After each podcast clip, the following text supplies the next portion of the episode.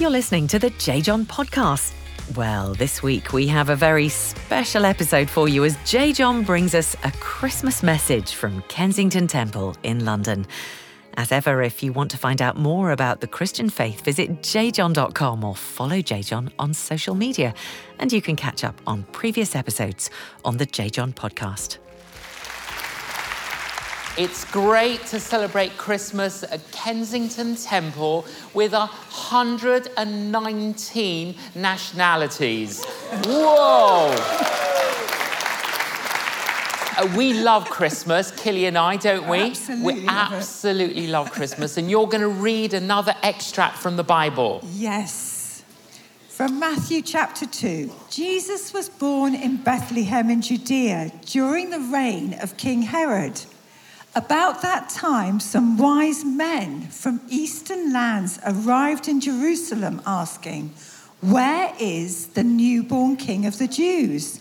We saw his star as it rose, and we have come to worship him. King Herod was deeply disturbed when he heard this, as was everyone in Jerusalem. He called a meeting of the leading priests and teachers of religious law and asked, Where is the Messiah supposed to be born? In Bethlehem in Judea, they said, for this is what the prophet wrote. And you, O Bethlehem, in the land of Judah, are not least among the ruling cities of Judah. For a ruler will come from you who will be the shepherd for my people Israel. Then Herod called for a private meeting with the wise men, and he learned from them the time that the star first appeared. Then he told them, Go to Bethlehem and search carefully for the child, and when you find him, come back and tell me so that I can go and worship him too. After this interview, the wise men went on their way, and the star they had seen in the east guided them to Bethlehem. It went ahead of them and stopped over the place where the child was. When they saw the star, they were filled with joy. They entered the house and saw the child with his mother, Mary, and they bowed down and worshipped him. Then they opened their treasure chests and gave him gifts of gold, frankincense, and myrrh. Great. Thank you, Killy. I love the season of Christmas. And obviously, during this season of Christmas, we all have very different expectations and perspectives. There was this little boy, his birthday was approaching, and the thing that he wanted most was a bicycle. Got down on his knees, prayed for a bike. His birthday arrived, no bike. Really discouraged. But then he thought, wait a minute, Christmas is just two weeks away.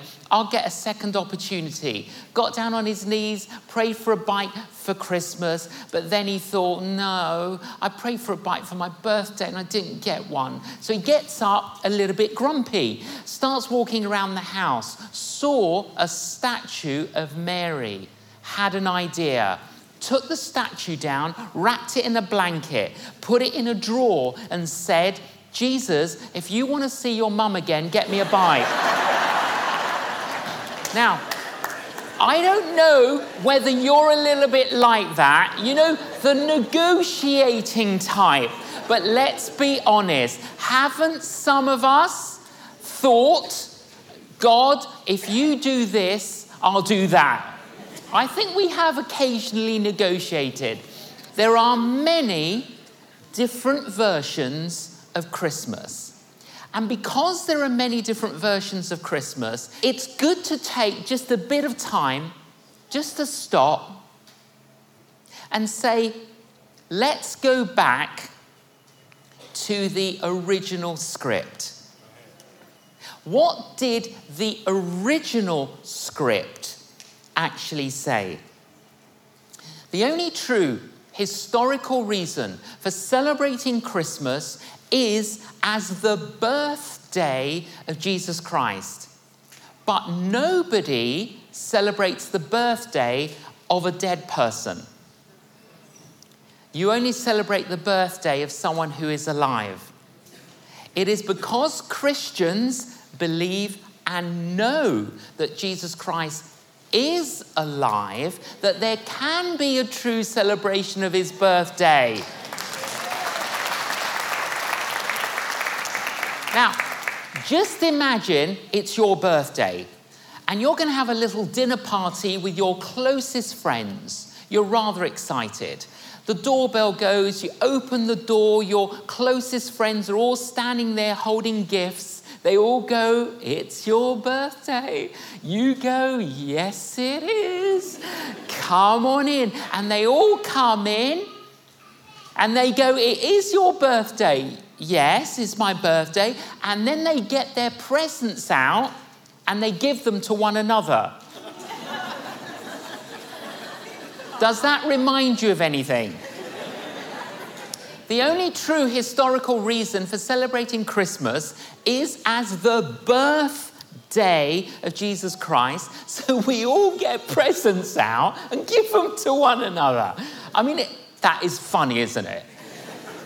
Now, in the original script that my wife Killy just read, we read there of a group of people known as the wise men. And when the wise men came, they bowed down and gave him gifts. There was one, one infant school, and the wise men came on in their nativity play. And the first wise man goes, Here's some gold. And off he goes. And the second little kid comes along, he goes, Here's some myrrh. And off he goes. And then the third little kid comes along, he forgets his one line. And then the little kid remembered it. Frank sent this. well, obviously, Frank didn't send it, but the original script says they bow down, worshipped him, and gave him gifts of gold, frankincense, myrrh. Now, why would you give a baby gold, frankincense, and myrrh? Well, it's symbolism. And the symbolism in the original script is very profound. That's why this group of people are known as the wise men. They gave gold. What does that mean? Well, in the original script, gold is a symbol of kingship. And they had understood that this child was king, but the original script says the king of kings, the Lord of lords. What that means is he's the king of the entire cosmos, the king of the entire universe. And it says, the original script, they bowed down and worshipped him. Now, the posture, what does that posture say? It basically says we want to come under your sovereign reign and rule.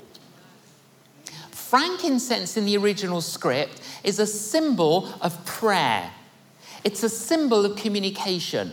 They had understood that the King of Kings had come into the world to communicate with people. By giving frankincense, you are acknowledging this and you're reciprocating and you're saying, I want to communicate with you.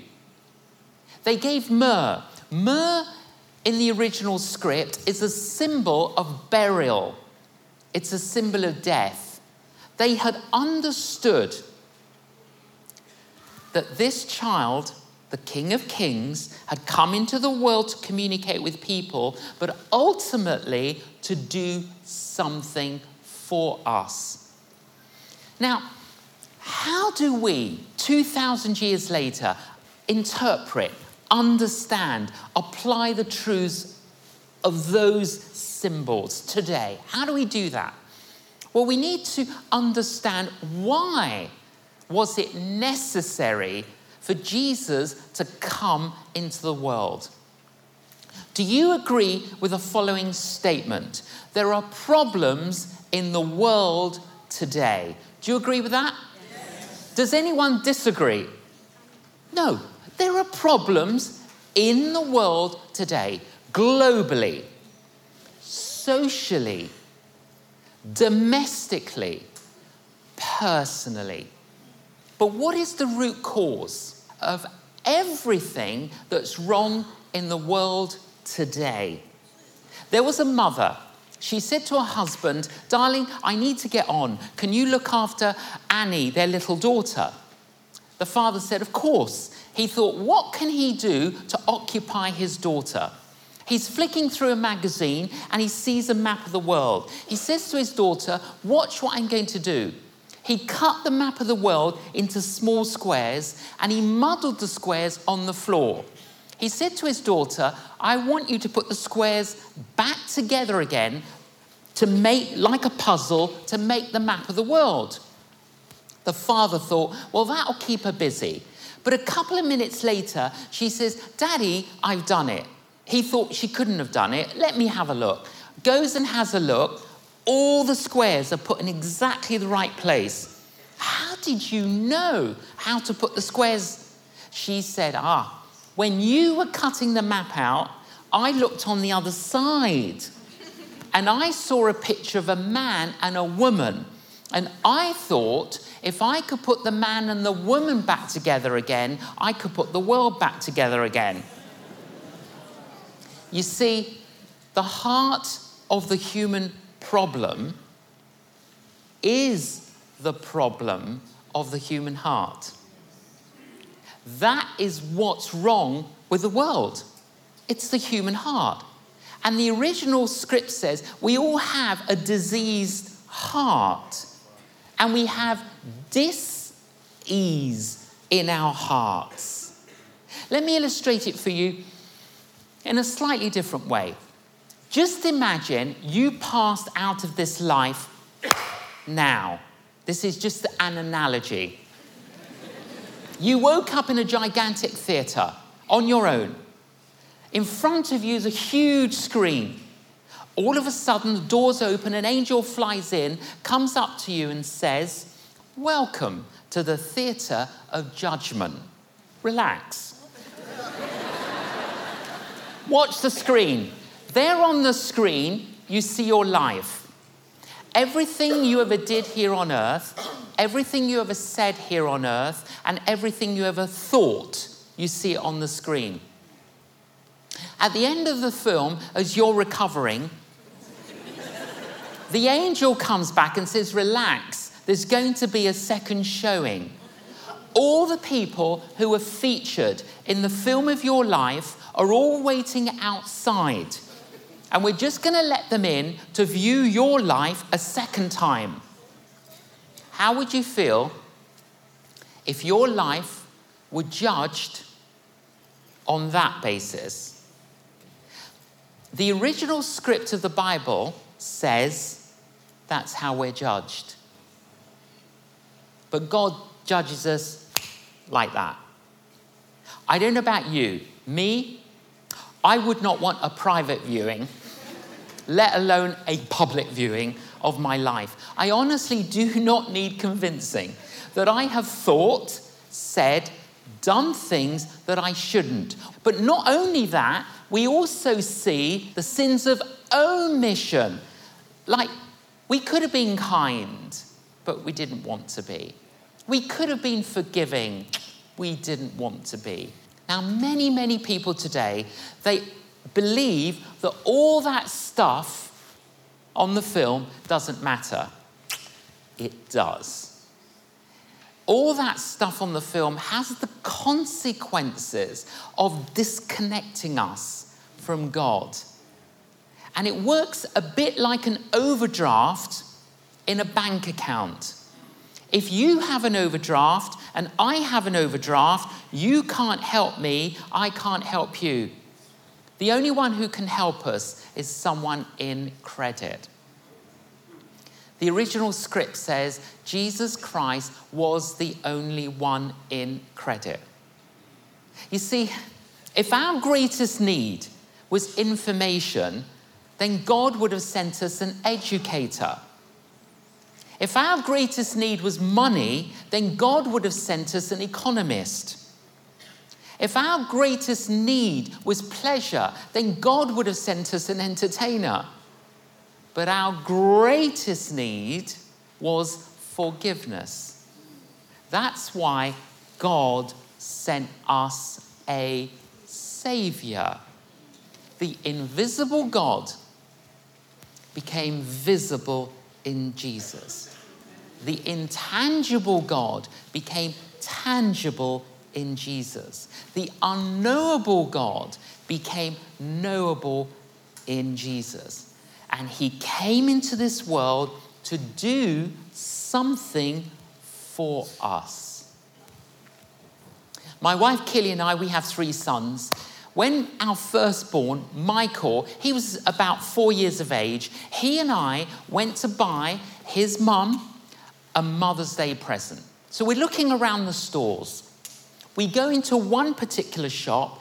As we walked into the entrance, there was this gigantic sign right, right there as you walked in.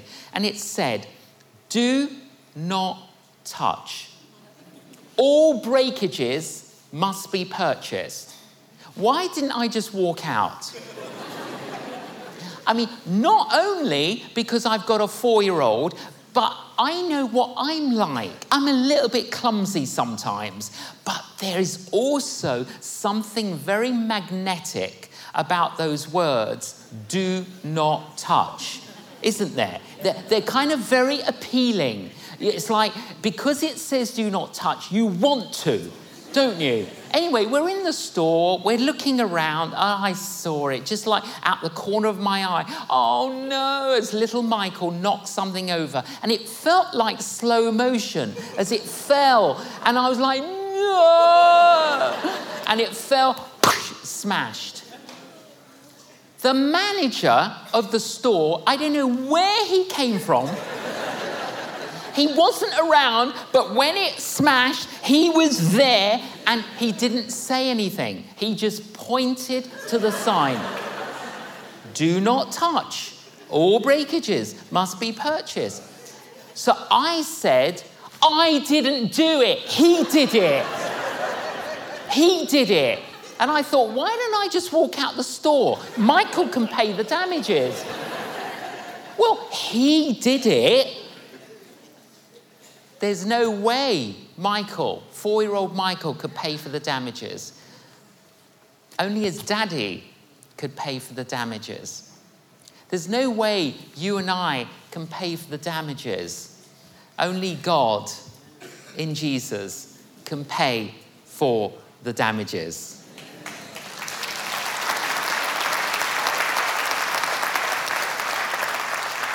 And that is exactly what Jesus did. You see, at Christmas, we celebrate Jesus coming and we focus on the cradle. But that's one side of the coin. The other side of the coin is the cross. Jesus Christ died on a cross because by dying on a cross, he was purchasing for us forgiveness. It's as if he was offering us a check signed with his own blood to say, Here is the check to clear your overdraft. To be offered forgiveness from the past, new life here today, and a hope for the future. The wise men understood this. The word Christmas has got the word Christ in it. If you remove the word Christ from the word Christmas, you're left with M&S. now we love M&S, don't we? Yeah, Saint Michael, the patron saint of underwear. Yeah? Jesus is the reason for the season. He is. Yes, I love Christmas. I love everything about Christmas. I love it. But it's wrapping paper because there is a gift.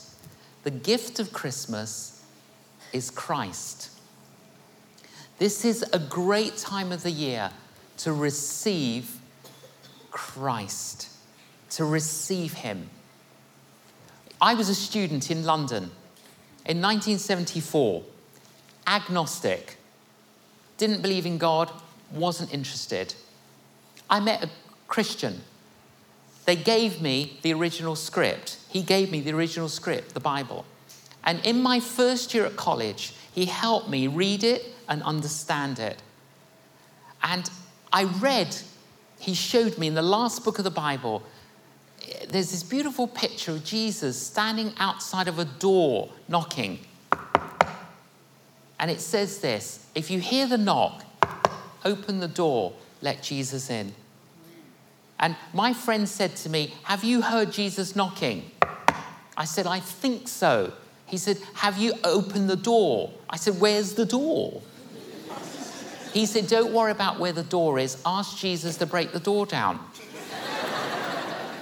9th of February 1975, I knelt down and I said, Jesus, if this is true, if you're knocking on my door, break this door down. And the light came on. The light came on. My heart was warmed. Something completely changed. My, my whole understanding of life, my purpose in life, my perspective in life completely changed. Christmas is a wonderful season to open the door, let Jesus in. If you haven't yet opened that door, open the door today, here in Kensington Temple. Those of you that are tuned in around the nation or around the globe, open the door today. This is a great season, not just to receive Christ, but also to renew our faith. Now, maybe for some of you, this last year, maybe these last two years, you've got distracted, diverted. You may have found yourself slightly derailed. And you, you are a person of faith. But maybe you're here today, maybe you're tuned in here today, and you're thinking, I really need to renew my faith. My faith has grown cold. Well, why don't you stand up and say, Yes, I'm going to renew my faith. There was a man called Phillips Brooks, and he was a minister in America. And there was a civil war going on in America, and he was burying many, many people every day. And he needed to have some time off, to have a sabbatical. He went to Europe Christmas Eve, he's sitting on a hillside overlooking Bethlehem. And as he thought about it, that first Christmas, he got his journal out and he started to write words to express the first Christmas. And those words became the carol, O Little Town of Bethlehem.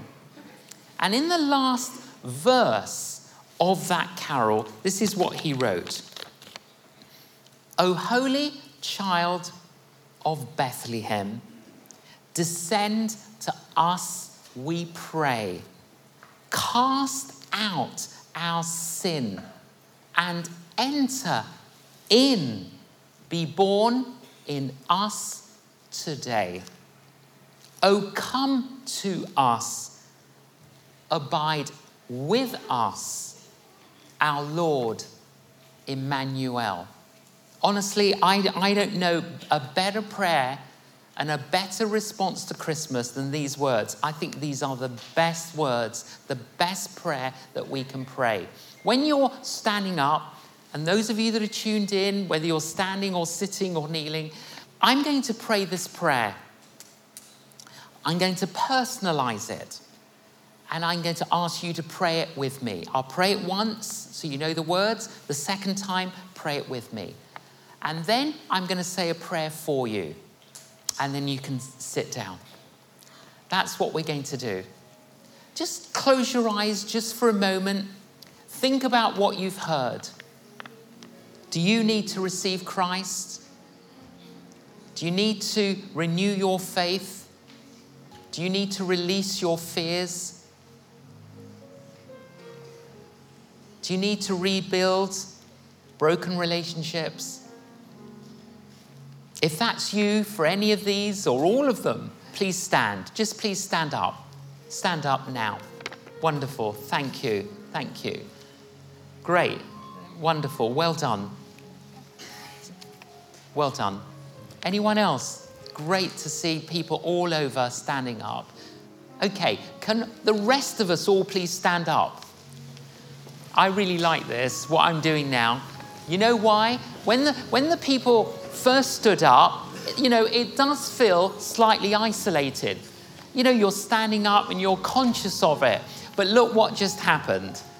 Hundreds of other Christians are saying, We're standing with you. We're standing with you.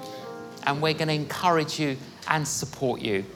Here's the prayer O holy child of Bethlehem, O holy child of Bethlehem, descend on me, I pray. Descend on me, I pray. Cast out my sin and enter in. Cast out my sin and enter in. Be born in me today. Be born in me today. Oh, come to me, abide with me. Oh, come to me, abide with me. My Lord, Emmanuel. My Lord, Emmanuel. Amen. A prayer for you. For every person who's prayed that prayer, may they know the truth and the reality of the prayer that's been prayed. May they know your peace, your presence, your light and truth. And we pray for your protection. And we pray this in the name of the Father and the Son and the Holy Spirit. Amen. Can you take your seat? I'm going to end with a beautiful Christmas prayer. May God grant you the light of Christmas, which is faith, the warmth of Christmas, which is love, the radiance of Christmas, which is purity, the righteousness of Christmas, which is justice, the belief in Christmas, which is truth. The all of Christmas, which is Christ. As we celebrate the birth of Jesus, may God grant you all these things, not just at Christmas, but throughout the new year and all the years to come. Amen. No one is born a hero.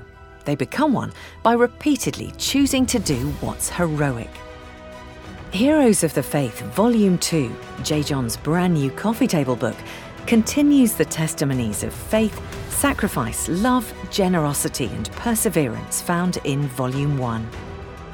Retelling 60 remarkable stories, including inspirational people such as Mahalia Jackson, Brother Andrew, Rasalama of Madagascar, and David Wilkerson, we're reminded that the road to being a hero is to take heroic actions one step at a time. Heroes of the Faith, Volume 2, available now from jjohn.com and other bookshops.